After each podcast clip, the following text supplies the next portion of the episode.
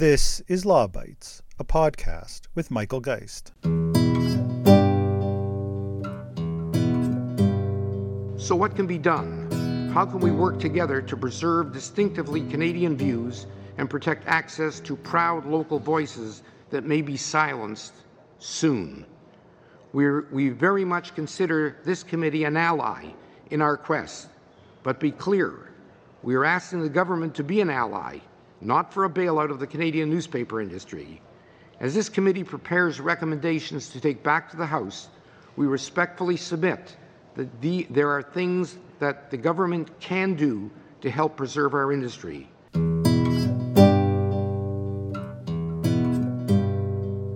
That was Paul Godfrey, then the CEO and publisher of Postmedia, speaking to the Canadian Heritage Committee in 2016 at the start of what would become a long campaign for government support for Canadian media.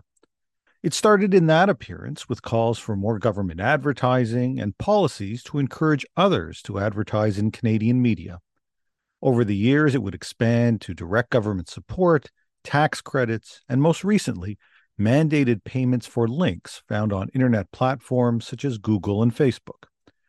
Godfrey's comments come to mind as this past week, Bill C 18 passed the House and Senate and received royal assent.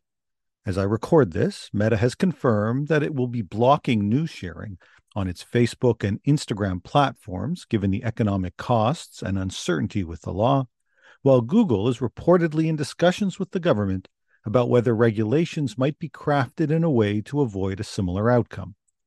I've covered Bill C 18 extensively on this podcast and on my website, but the history behind the legislation and associated lobbying provides valuable context for the current situation.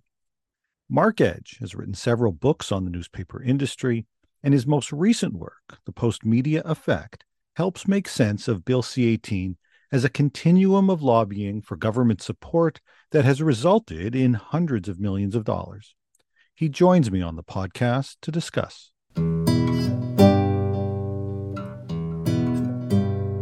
Marc, welcome to the podcast. Thank you.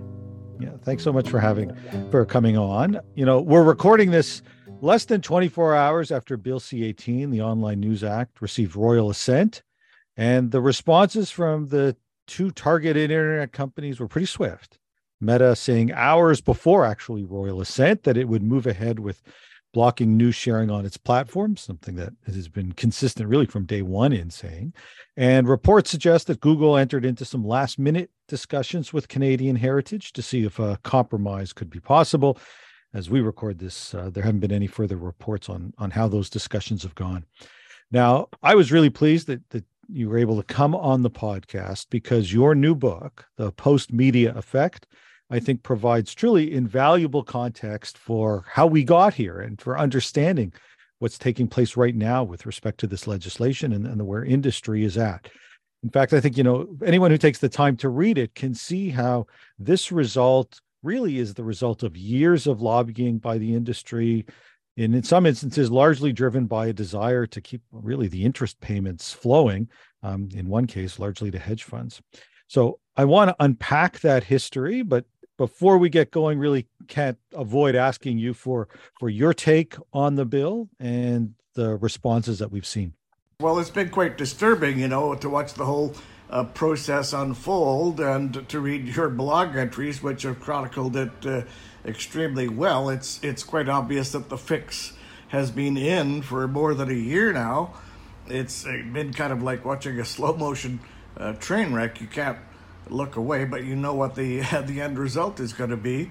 I think it's an example of a government deciding on its policy objectives and then using whatever is in its power to make it happen.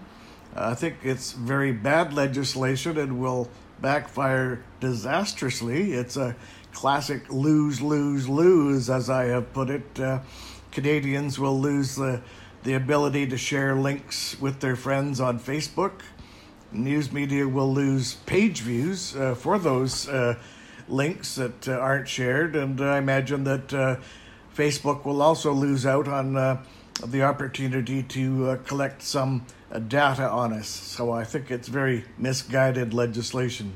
Yeah, no, I think I think we certainly agree on on the the notion that th- there are no winners here, and that that at the end of the day, this is it's not great for Facebook. It's definitely not great for Canadians who use Facebook. Sometimes to buy news and click through on it, it's not great for the news entities, and I don't think it's great for the government that you know clearly had certain expectations and uh, I think made a bad bet about whether or not all of this might have been a bluff or not. Now, as I mentioned off the top, your book places this entire situation, I think, into some really valuable historical context. I, I, know that your work goes back much further, but I wanted to start where you do in this particular book in 2016. And a Postmedia, of course, one of the dominant players in Canada when it comes to conventional print newspaper sector, faced with $672 million in debt to US hedge funds that you indicate was generating $82 million in operating revenue, but sending 72 million of that to service the debt right back to the hedge fund. Now, it seems to me that that lies at the heart of two key developments the desire for that company to cut costs, uh, as well as search for other sources of revenue, and much of that search leading it to government in the hope for government intervention. Can you expand a bit on, on where we were at that time and, and how that kind of sparked the sort of lobbying effort and the legislative reform that we've experienced over the last number of years. Yes, well, the story sort of starts with the recession of uh, 2008, uh, 2009, which left many media companies overextended with debt. And in Canada, it was uh, worse than in um, other countries because convergence was the you know the newly government approved business model, which uh, soon went down in flames, particularly with the bankruptcy of CanWest Global Communications, which owned the third television network, Global TV, and had bought the Southam newspaper chain, which I used to work for, for a, a tremendous price of about $4 billion.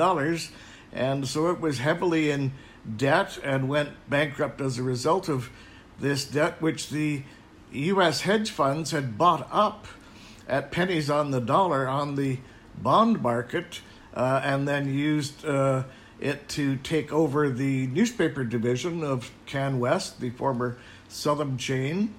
And uh, they did the same thing in the US with several different chains. I think they now own about seven of the top 10 in the US and the top two in Canada because after they took over the Southam chain, they soon bought the Sun Media chain but the, the money making scam is that they've kept the rest of that debt, hundreds of millions, uh, on the books of the company so that it has to pay them first, not the shareholders, but the bondholders. And uh, they managed to keep the company in the black for about six years until about 2016, uh, when uh, it was in danger of going bankrupt again. And so the hedge funds forgave about half of the debt they held, and uh, that that worked for about another six years. But then uh, last year they went into the red again, and have been uh, kept alive only by the 595 million dollar government bailout they got in 2019, which runs out this year. So they have been uh, demanding for the past uh, year or so that Google and Facebook bail them out, which is where we are now.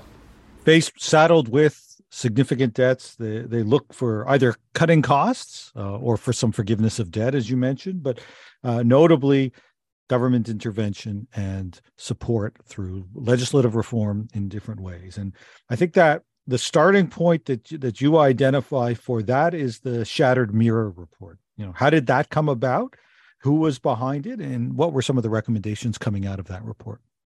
Well, what happened was after uh, Postmedia bought the Sun Media chain, they had uh, both daily newspapers in four of Canada's six largest uh, cities, which caused some concern, but they promised that they would keep separate uh, newsrooms. That didn't last very long. Uh, in 2016, they merged their newsrooms in Ottawa, Edmonton, Calgary, and Vancouver. And I knew from my research on the partnership between the uh, Vancouver Sun and Province, which was my doctoral dissertation and my first book, I knew that they had promised from the very beginning in 1957 to keep separate newsrooms forever. So I went uh, to see uh, Hedy Fry uh, here in Vancouver. She's the MP for Vancouver Centre, and she was as outraged as I was. And uh, a few weeks later, the Liberal government had just been elected in the fall of 2015. A few weeks later, she convened hearings in Ottawa, which sat for about uh, a year, and its report wasn't issued until the middle of 2017, which is quite harshly critical of Postmedia and urged ownership reform and also some industry assistance. In the meantime, however, her committee was supposed to travel across the country to get the situation on the ground in the summer of 2016, but the funds apparently weren't available in its budget, so that function was farmed out to this think tank, the Public Policy Forum, which was duly headed by Edward Greenspon, a former editor of the Globe and Mail. And it did a report which, well, let's just say, it was not harshly critical of Postmedia, hardly mentioned problems like ownership concentration or foreign ownership, and was filled with misinformation, but somehow became the gospel in the industry. It's interesting that the origins really come out even out of a committee process. And uh, Dr. Fry is still today the chair of the Standing Committee on Canadian Heritage. Uh, what what are what were some of the recommendations though, or or particularly ones that might have ultimately played into actual government reform? Well, the the report urged um, uh, government aid for the industry painted a very dire picture of what might happen uh, if it didn't get it. And so uh, the first thing that happened was the local journalism initiative in 2018 $50 million over five years to improve reporting in underserved communities. But the publishers kind of turned their nose up at that. They called it a band aid solution. They weren't uh, concerned so much about uh, filling gaps in underserved uh, communities. They, they wanted a full bailout and they put on a full court press to get one. The lobbying pressure became quite intense. At one point, the most of the major dailies across the country ran blank front pages, except for the Globe and Mail, which was a notable exception. But Torstar was front and center in this campaign, as well as Postmedia. But Postmedia kind of stays in the background and lets uh, the industry association News Media Canada do most of its talking. Okay, so the the local journalism initiative, the LJI, kind of the government's first response coming out of this process. It put some money on the table, but you suggest that the industry isn't all that impressed. So lobbying intensifies. That leads, as you point out in the book, to a series of larger policies in the 2019 budget. So we can see this playing out over several years, most notably the labor journalism tax credit. You know, what what's the what's the value associated with with some of those reforms, and is the industry satisfied at this point in time? But government starts putting some more significant money on the table. Well, the, bailout was $595 million over five years, announced in late 2018, took effect uh, the following year, and is running out at the end of this year. And uh, notably, at the time, Postmedia had uh, Paul Godfrey said, if we can't do it in five years, we're probably not going to do it, which means he's talking about the transition to a digital publication. Other newspapers have been fairly successful in this, most notably the Globe and Mail, which has uh, hundreds of thousands of subscribers. Um, there are three parts to the bailout, most notably the tax credits for what are called qualified Canadian journalism organizations, and they get a 25% uh, rebate basically on the salary uh, of the uh, journalists that they employ up to a certain limit. And there's also a provision for media to convert to non-profit status, which a few have done, but not too many. And then there's also a small uh, tax credit for news uh, consumers, about seventy-five dollars a year, I think, and and that all uh, runs out this year. Interesting that that many of these things are scheduled to run out. We will be, I think many will be following to see whether or not they get renewed or not. Um, but as you articulate or chronicle in the book, publishers continue to look for more. And uh, this time they set their sights uh, on big tech, on the internet companies, using Australia as a model, looking for what is in effect mandated payments for links through a compulsory negotiation system. And that, that is in effect what the government has now passed with Bill C 18. You have some thoughts on how that process played out, how we moved from, you know, as you suggest, starting with a think tank report and, and some modest support for local journalism to hundreds of millions of dollars in a budget to suddenly now potentially hundreds of millions more, but this time coming from big tech itself. Yes, well, like I say, this process really began about 2009 when Rupert Murdoch began demanding that Google uh, compensate his newspapers. Uh, he's one of the largest owners of newspapers in uh, the UK, the US, and especially in Australia, where he owns about two thirds of the major uh, daily newspapers. And so he used his political power a couple of years ago to prevail upon Australian legislators to pass a, it's called a mandatory bargaining code, which has resulted in uh, hundreds of millions of dollars, I believe, flowing to the news media there. And uh, while Murdoch doesn't own newspapers in Canada, because of course we don't allow foreign ownership, um, he uh, the publishers here jumped on the idea. Uh, they could get uh, Google and Facebook to uh, bail them out after the government bailout expired. So uh, it's been going on for a, a, long time, and it's it's interesting to to see how it's unfolded. There was actually a a paper that was written by uh, Richard Stursberg uh, for Rogers a few years ago. You probably remember floating the idea of tax credits. Well, that that has become a full blown uh, newspaper lobby, which uh, Stursberg uh, chronicled in his book, The Tangled Garden, which uh, quite delightfully uh, blows the whistle on the whole uh, lobbying campaign.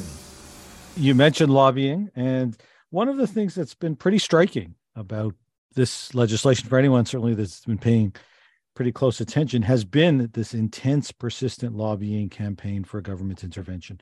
Now, part of the book describes you know the blurry a number of lobbying efforts including what i think is a blurring of editorial and business. Something i experienced myself directly and and you talk a, a bit about how some of those kinds of things have played out. Can, can you describe it a bit further? It's it's one of those odd things that in certain respects some of it is is happening is you know is hiding in plain sight. If you take a look at the at the how newspapers have used or wielded their their own pay their own papers their own editorial to try to promote certain um, policy positions. And at the same time, some of it is quite clearly happening behind closed doors, largely out of sight. Yes, well, this has really been the, the most difficult part to watch for, for me as a longtime journalist. What uh, rankles me is the imbalance of coverage, where it's almost been 100% pro bailouts, uh, and uh, also, uh, as you mentioned, the corporate censorship of much of the commentary which you've experienced, and uh, uh, Professor uh, Winseck at Carleton uh, has experienced. Uh, this is really antithetical to the principles of journalism, which are provide to provide for a forum of discussion and balanced coverage. Uh, what we've seen in, in Canada's press over the past couple of years has been nothing resembling balanced many papers or many entities using or wielding some of that power uh, to to promote their views. You also talk about sort of the, the quieter lobbying campaign. Uh, can you talk about some of the figures that have have played a significant role in seeking to influence government policy in that in that way? Yes, well, going back to Stursberg's book, where he talks about being invited by Paul Godfrey, the CEO of Postmedia at the time, to have dinner with his board of directors to spell out his plan for tax credits. They loved the idea, and so Godfrey set about assembling what I call the newspaper lobby, which involved not only Stursberg but also came to include uh, Ed Greenspon at the Public uh, Policy Forum. They began working together, and of course, the Industry Association, News Media Canada, there's been a, a, quite a quite a lobbying effort. The Postmedia executives having many uh, meetings with uh, bureaucrats in Ottawa, but the main breakthrough came when they hired a very high-powered lobbyist in Ottawa, Isabel Metcalfe. It was at one point uh, uh, she was ranked the second most powerful lobbyist in the capital, and uh, she was able to get right into the corridors of power and meet with actual cabinet ministers, not just ministerial aides. And very quickly thereafterwards, you got the $595 million bailout.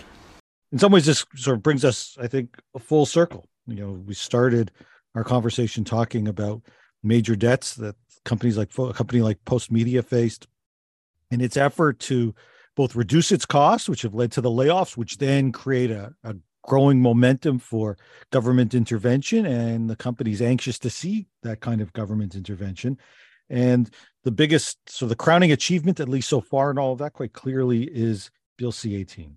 So there's going to be a period of developing regulations. It's going to take perhaps as much as six months to see that play out. We already have Meta saying that their platforms, Facebook and Instagram, will be out. Uh, reports of Google seeking to find some sort of compromise on this.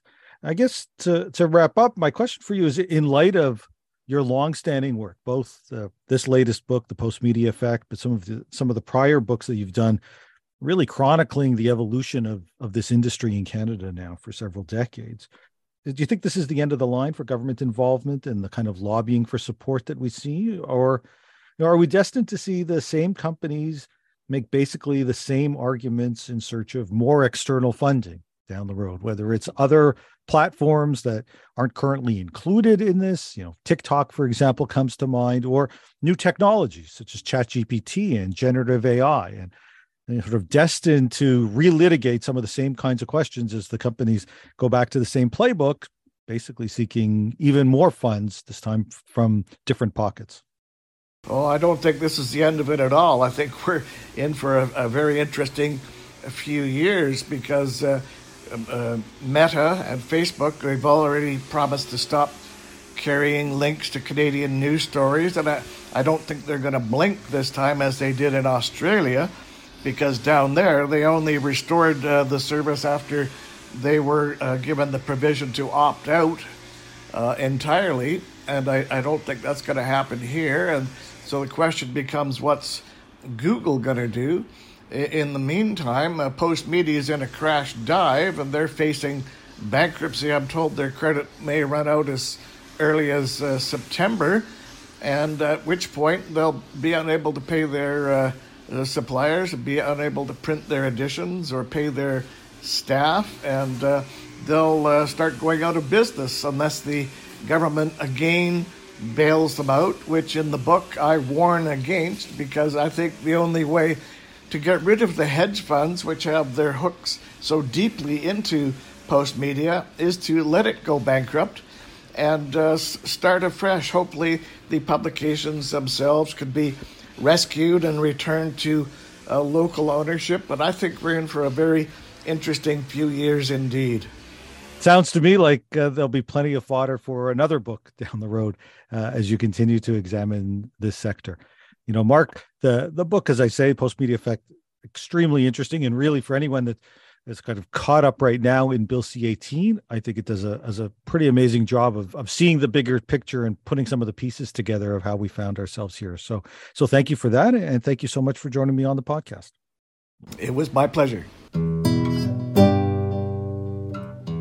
That's the Law Bytes podcast for this week. If you have comments, suggestions, or other feedback, write to lawbytes at pobox.com. Follow the podcast on Twitter at lawbytespod or Michael Geist at mgeist. You can download the latest episodes from my website at michaelgeist.ca or subscribe via RSS at Apple Podcast, Google, or Spotify. The Law Bytes podcast is produced by Gerardo Lebron Laboy. Music by the Laboy brothers, Gerardo and Jose Lebron Laboy. Credit information for the clips featured in this podcast can be found in the show notes for this episode at michaelgeist.ca. I'm Michael Geist. Thanks for listening, and see you next time.